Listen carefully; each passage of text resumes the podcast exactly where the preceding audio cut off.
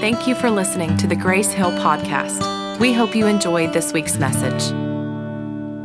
So, today uh, we are wrapping up part three of this series that we've been in called Easter eggs. And if you're here going, man, what in the world are Easter eggs and why are we talking about them in church? Well, Easter eggs is a movie term, uh, as well as, again, a term that sort of is used around Easter, but Easter eggs is a movie term.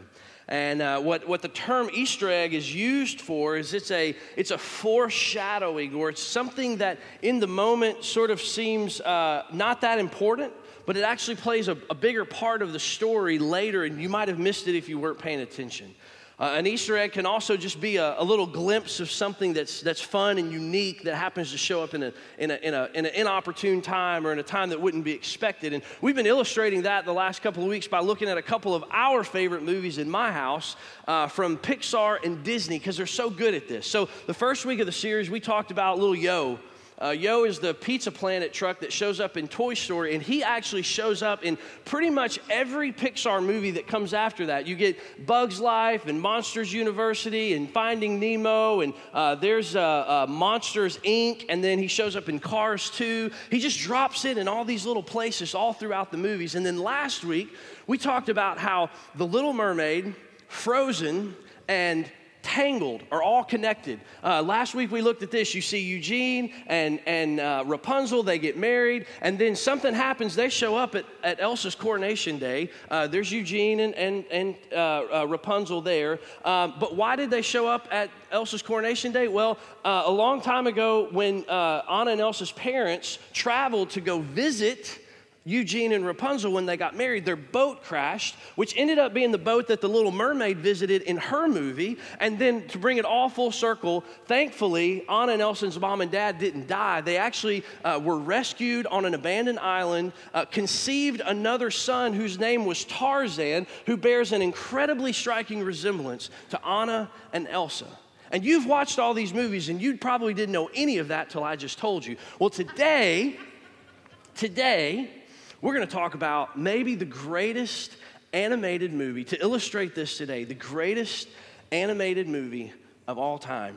And that's our friends from the movie Toy Story. Now, there is a huge Easter egg right in the middle of Toy Story. You know what Toy Story is? Toy Story is the story of Andy, and he has these toys that he loves. You can go to the next slide there. He has these toys that he loves, but one of them stands out above all the rest, and that's Woody. Woody stands out above all the rest until Buzz Lightyear enters the scene. And then there's a competition, a struggle between Woody and, and, and Buzz Lightyear for who's going to be Andy's favorite. And then in Toy Story 2, we meet this fun little character, Jessie. I mean, if you guys know Jessie, Jessie is the, uh, she's sort of the, the yin to Woody's yang, if you, if you, if you want it that. She, she's spunky, she's feisty, she's, she's kind of cutthroat, she's full of energy. And in that movie, the, the tension in that movie is there's a toy collector that wants to ship his whole collection of Woody and, and, and Jessie and all their buddies overseas. And Woody wants to go back to Andy, and there's this exchange between Jessie and Woody where, where Jessie can't understand why would Woody want to go back? Why would Woody want to go back? Let's go be with this toy collector. And Woody doesn't understand. And so Jessie begins to tell us this heartbreaking story about how she was once loved by a little girl.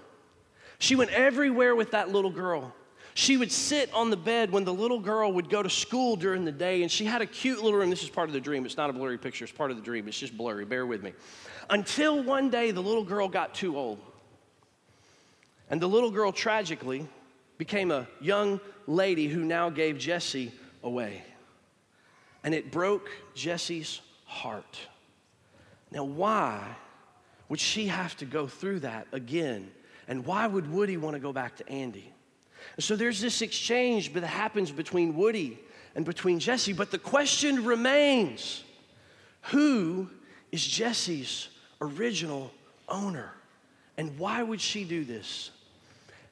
And if you weren't paying attention, you missed it because I've already given you the answer.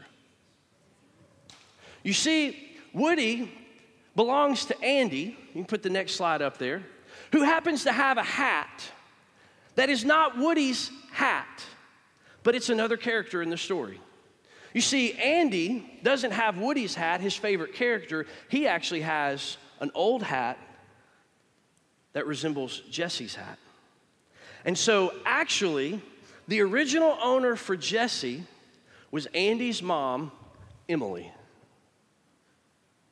And somehow or another, through the course of her giving that doll away, one time when she was 18 years old, headed off to college, she left the hat behind. And Andy got a hold of that hat probably when he got Woody because his mom found. And Jessie originally belonged to Emily. Now, that is an Easter egg, a colossal Easter egg for us. You'll never watch those movies the same again, I promise. But how does that relate to Scripture? I mean, that's a cool story. But how does that relate to the Bible? Well, what we've said through this series is there are all kinds of glimpses, there are all kinds of Easter eggs through the Bible that point us to one thing and one thing only. They foreshadow what is to come. Because the entire Bible is about one thing, and that is Jesus. That's the whole point of the Bible, the whole focus of the Bible, the whole aim of the Bible is Jesus Christ. And the last two weeks, we've looked at these Old Testament passages that foreshadowed what was coming in Jesus. And today, we're gonna, we're not gonna jump into the Old Testament, we're gonna jump right into the New Testament. Because there's an Easter egg after Jesus' resurrection that is there for each and every single one of us today. That we've probably read it, you've probably heard this passage taught Easter after Easter after Easter, but there is a hope and there's a promise for every single one of us. And what you're going to find is just like the fear that Jessie had, you probably are going to identify with her a lot more today than what you thought if you know her character. So, you can take out your Bible app, you can take out your Bible. If you don't have either uh, of those, all the uh, the verses we're going to read today are going to be on the screen. I'm going to be in John chapter 20. And what I want to do is I want to set a little context for us a little bit. I just, I just want to, I just want us to get a glimpse of where we're headed today. In John chapter 20, this is, this is right after the resurrection of Jesus, the passage that we're going to look at today. And what has happened at the beginning of John 20 is Mary Magdalene has gone to the tomb. She's seen the stone rolled away. It's amazed her. She's run back. She didn't go in. She ran back to tell the rest of the disciples. Peter and John ran to the tomb, looked in the empty tomb, saw the empty tomb, and left and went home. Meanwhile, Mary Magdalene was there at the tomb and she was weeping. And two angels showed up. And after the two angels showed up, Jesus showed up. And he made this powerful statement. He, he told Mary to go back and tell the rest of the disciples that she had seen him. And Mary does that. She goes back to the disciples and she tells them what she saw. She tells them that Jesus had spoken with her. And we pick this story up, this Easter egg up, right in the middle of this passage. So I'm going to be in John chapter 20. We're going to start in verse 19. John 20, 19 says this Then, again, you got to remember what just took place. Then, the same day. So this all happened in the morning, and this is now in the evening, beginning the first day of the week, when the doors were shut, where the disciples were ascended, for fear of the Jews. Jesus came and stood in the midst. That night, after Peter and John had already gone to the tomb and saw the empty tomb, after Mary had, had seen the resurrected Jesus, and he said, Go tell my disciples. And she went and told them, they find themselves that night locked in a room in fear.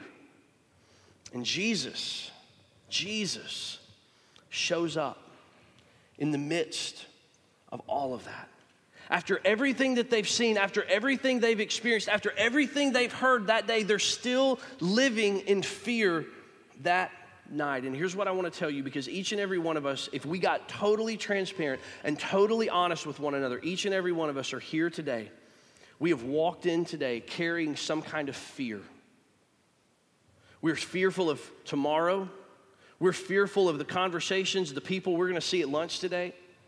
We're fearful of the decisions that could end up being made about our jobs. Every single one of us, from the youngest of us to the oldest of us, we carry fears. We walk around in fears.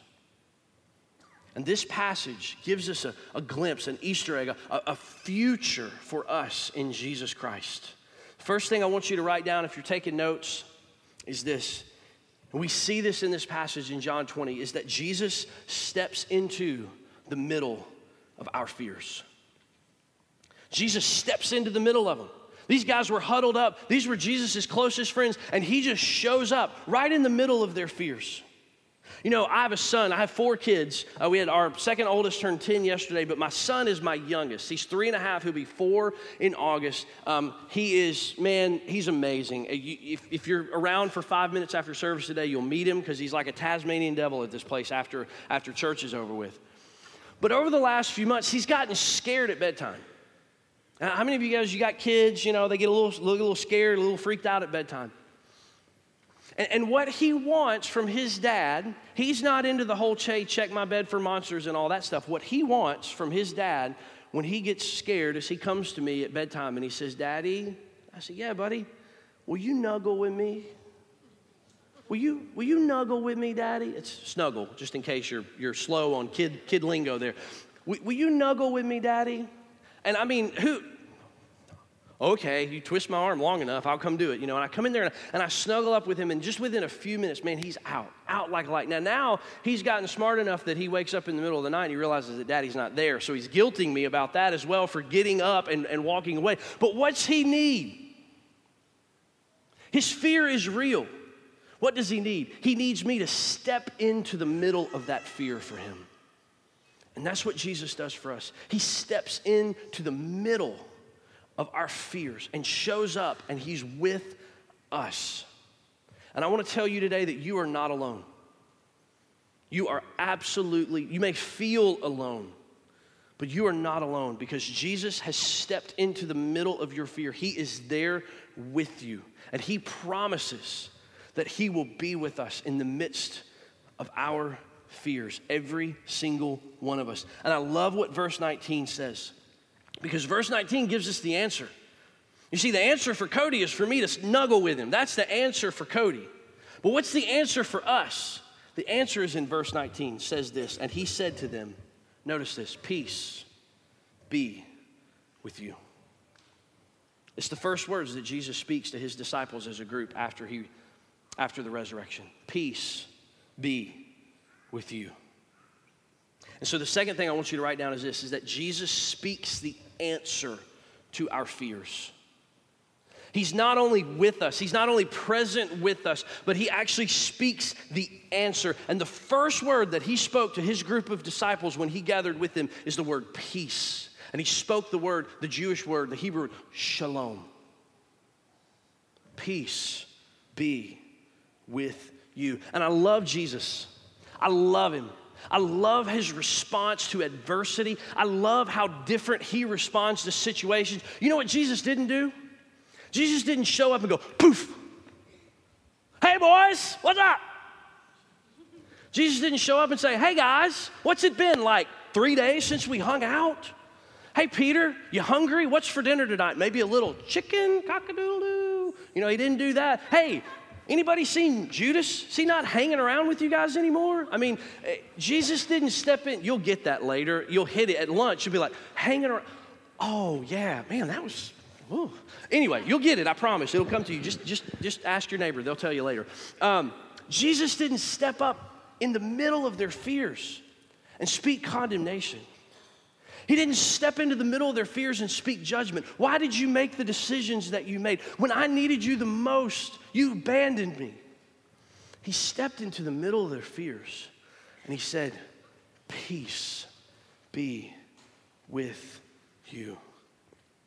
You see, Jesus is the answer to our fears because he is peace. Ephesians 2:14 says this, "For he himself is our peace." For He, Jesus Christ Himself, is our peace. But He doesn't just tell us that He's His peace. I love what Jesus does here. I love the intimacy of Jesus. I love the, the, the, the creativity of Jesus. Watch what Jesus does. Verse 20, he says, When he had said this, he showed them his hands and his side. When he had said this, Peace be to you. I can imagine there might have just been a collective whew that happened on the disciples because Jesus showed up. He was the answer to their fear. Then the disciples were glad when they saw the Lord. Just like when I step into that room after I tell Cody, hey, hey, buddy, yeah, you go lay down and I'll come nuggle with you in just a minute. And I come in there and he smiles real big. He's glad because he knows that in that moment, I'm going to nuggle with him and it's going to curb his fear. And that's a microcosm to the fear that we carry in our life. It's a microcosm to the fear that grips us, that cripples us, that disables us from loving people, from having relationships with people, from even potentially stepping into a relationship with Jesus because fear of what you've done in your past. So, not only does, does Jesus show up in the middle of our fears, not only does he speak into our fears and speak the answer, but Jesus is the evidence. And the evidence of Jesus combats our fears. Jesus says, Peace be to you. And by the way, here's my hands, and here's my side. Peace be to you. Here's the, here's the wounds. Peace be to you. I was dead, but now I'm alive. Because Jesus is the evidence. And you say, well, where's Jesus today? I mean, I might believe in this Jesus guy if, you know, yeah, he showed up. I mean, that's easy. I want you to look around the room. This is the evidence of Jesus for us in our life today. The people of God gathering together. Because everybody in this room, oh man, you got your you got your your brand new gap on that you went shopping for this week. Some of you you got your stitch fix on. I mean, you're you're you're looking good. And we got it all put together on the outside, but deep down inside of us, we are broken. Every one of us, me included, we are broken, we are prideful. We are worried about tomorrow. We are fearful that 2017 could be potentially as devastating as 2016 was in your life. Every single one of us carry that every single day. And yet, as broken, as, as disturbed as we can be, we gather together. We have community with one another. We carry one another's burdens. And I have seen that so many times in this body, in this group of people, where we lift one another up and we walk with one another. And that is the evidence. I mean, Jesus said, You are a city set on a hill that cannot be hidden. Let your light shine before men. We are the evidence of the work of Jesus Christ to each and every one of us.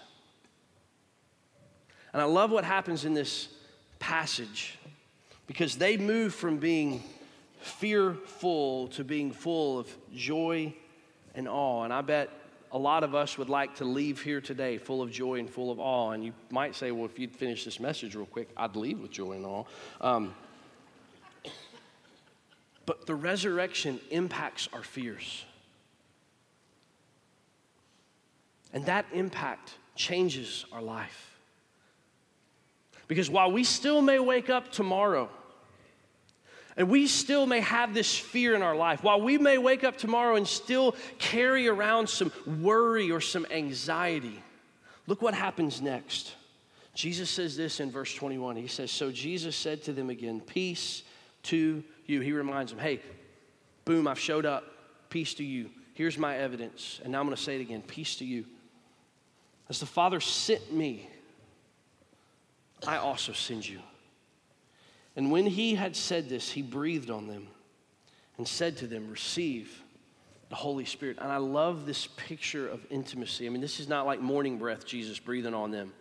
This is Holy Spirit empowering that he breathes on them.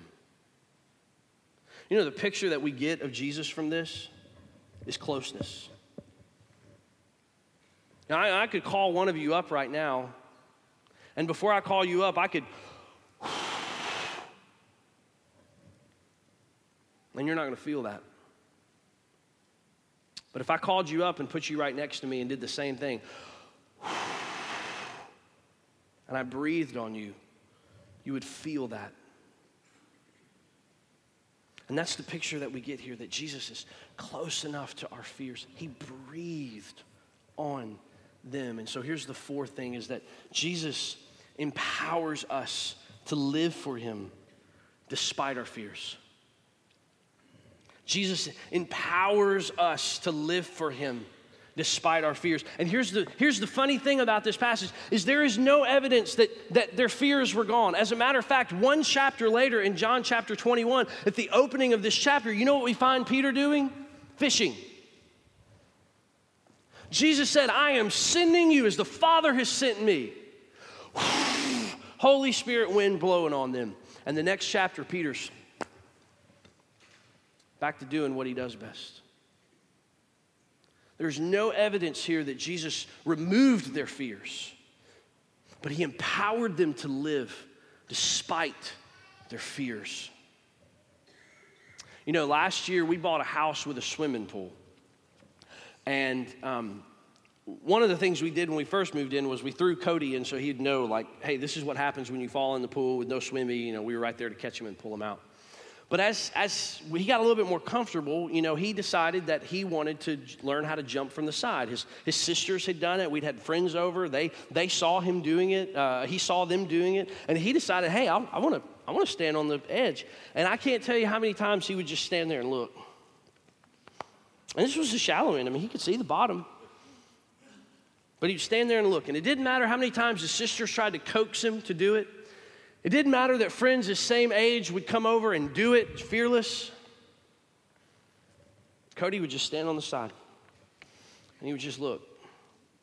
And he was trying to muster it up enough. And it wasn't until I came alongside of him. I said, Hey, buddy, watch dad do it. And I jumped. And then I turned around and looked at him and said, You can do it. You see, I didn't take away his fear. His fear was still there. His fear was, was okay, that, that's, that's a distance and I got to jump and I'm going to go in and, and, oh, but dad's there. And I've seen him do it. And he's not taking away my fear, but, but he is present and he's speaking into my fears. And I've seen the evidence of him do it. So if he can do it, I can do it. And you see, Jesus lived a perfect life he fought religion at every turn. He was unlawfully arrested and tried. He was brutally beaten. He hung on a cross between two criminals. He died. He fought death. He fought sin. He defeated death. He defeated sin. He rose on the third day and now says, I did it. You don't have to fear. I did it. You don't have to fear. I died so you can live. I died and gave myself up for your anxiety. The fear that grips you of this, this sense of being betrayed by a loved one or a former spouse or a parent. Yeah, Jesus says, I was betrayed. I was betrayed by my closest friends. The fear of not being understood because you feel like you're, you're just different, it's just countercultural, and just, just wherever you go, just people look at you and you're just like, I don't get you. Jesus says, Yep, got that one too. Jesus says, I did it. I went ahead of you. I took the plunge. I defeated sin and I defeated death. And Jesus empowers us in the midst of our fear, in spite of our fear, to live our life. And so I don't know what your fear is today. I don't know what you've walked in here carrying. I don't know what you've walked in here burdened by, worried about. I don't know if it's a, it's a divorce that you feel like, man, my marriage is in shambles. I don't know if it's you've got aging kids and you're about to be an empty nester and, and, and you're worried that your kids are going to move out and they're going to forget about you and they're not going to call and they're not going to text, they're not going to come visit. I don't know if it's just, man, you're fearful, like, hey, I came to church today and I don't know what's going to happen and, you know, just hope nothing weird goes on. I don't know what you're fearful of, but I tell you what mine is. I tell you just moment of transparency, peeling it back. You know what my fear is?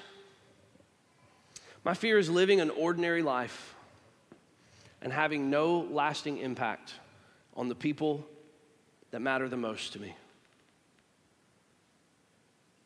That's, that's my fear. That's my fear. That when it comes to, to my tombstone, people have to stand around and scratch their heads and go, man, we don't know what to put on there. Because he just lived an ordinary life. And Jesus says, hey, I'm in the midst of your fear. I'm the answer for your fear. I'm the evidence of the fear that you carry, that you don't have to live in that fear anymore. And you don't have to be bound by that fear. You are empowered to live because of the resurrection of Jesus Christ.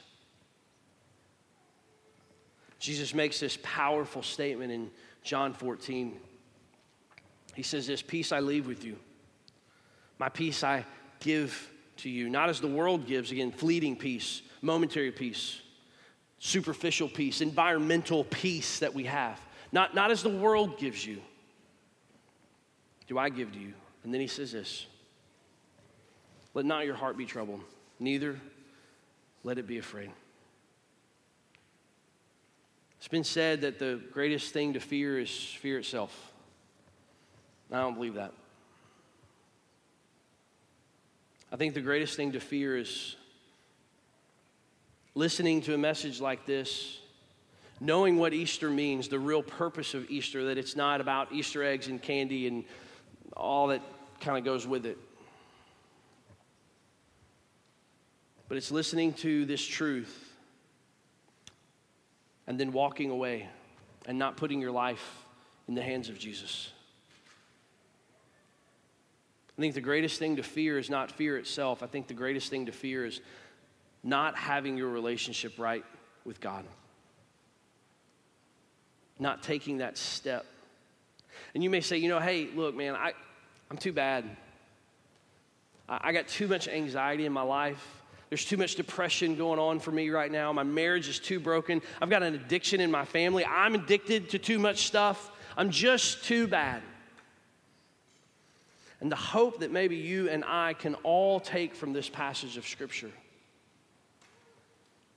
is that, yeah, you may be bad. And you may have some stuff that Jesus needs to work on in your life. But let me tell you this these words that Jesus spoke to these men in this room on this night, all came after a few days that happened before. When they were gathered with him, and Peter looked at him and said, I'll never betray you, Jesus. And just a few hours later, that's the chicken joke. The rooster crowed three times, and Peter had denied him three times. They all fled. Nobody stuck around. Matter of fact, one guy even hung himself over the betrayal of Jesus. And so, no matter what anxiety you have in your life, no matter what fear you have in your life, no matter what level of depression you're carrying, no matter what fear you have about the, the state and the quality of your marriage or your job or your future, you have never sat across from the table of the maker and the creator and the sustainer of the universe, and then a few hours later said, I don't know him. And yet, Jesus steps into this moment in the midst of their greatest fear, in the greatest moment of their anxiety in the greatest moment where their life was on the line, and he says, Peace be to you. So if he says it to them, I can make you a promise. He says it to you today. Peace be to you. Romans 5 1 says this, therefore, having been justified by faith, we have peace with God through our Lord Jesus Christ. Jesus is, He was, and He will forever be our peace. Ephesians 2:17 says this, and he came, that's Jesus, he came and preached peace to you who were far off and those who were near. Again, his peace is for everyone. So I'm going to ask the worship team to come. And I just, I want to give you an opportunity today.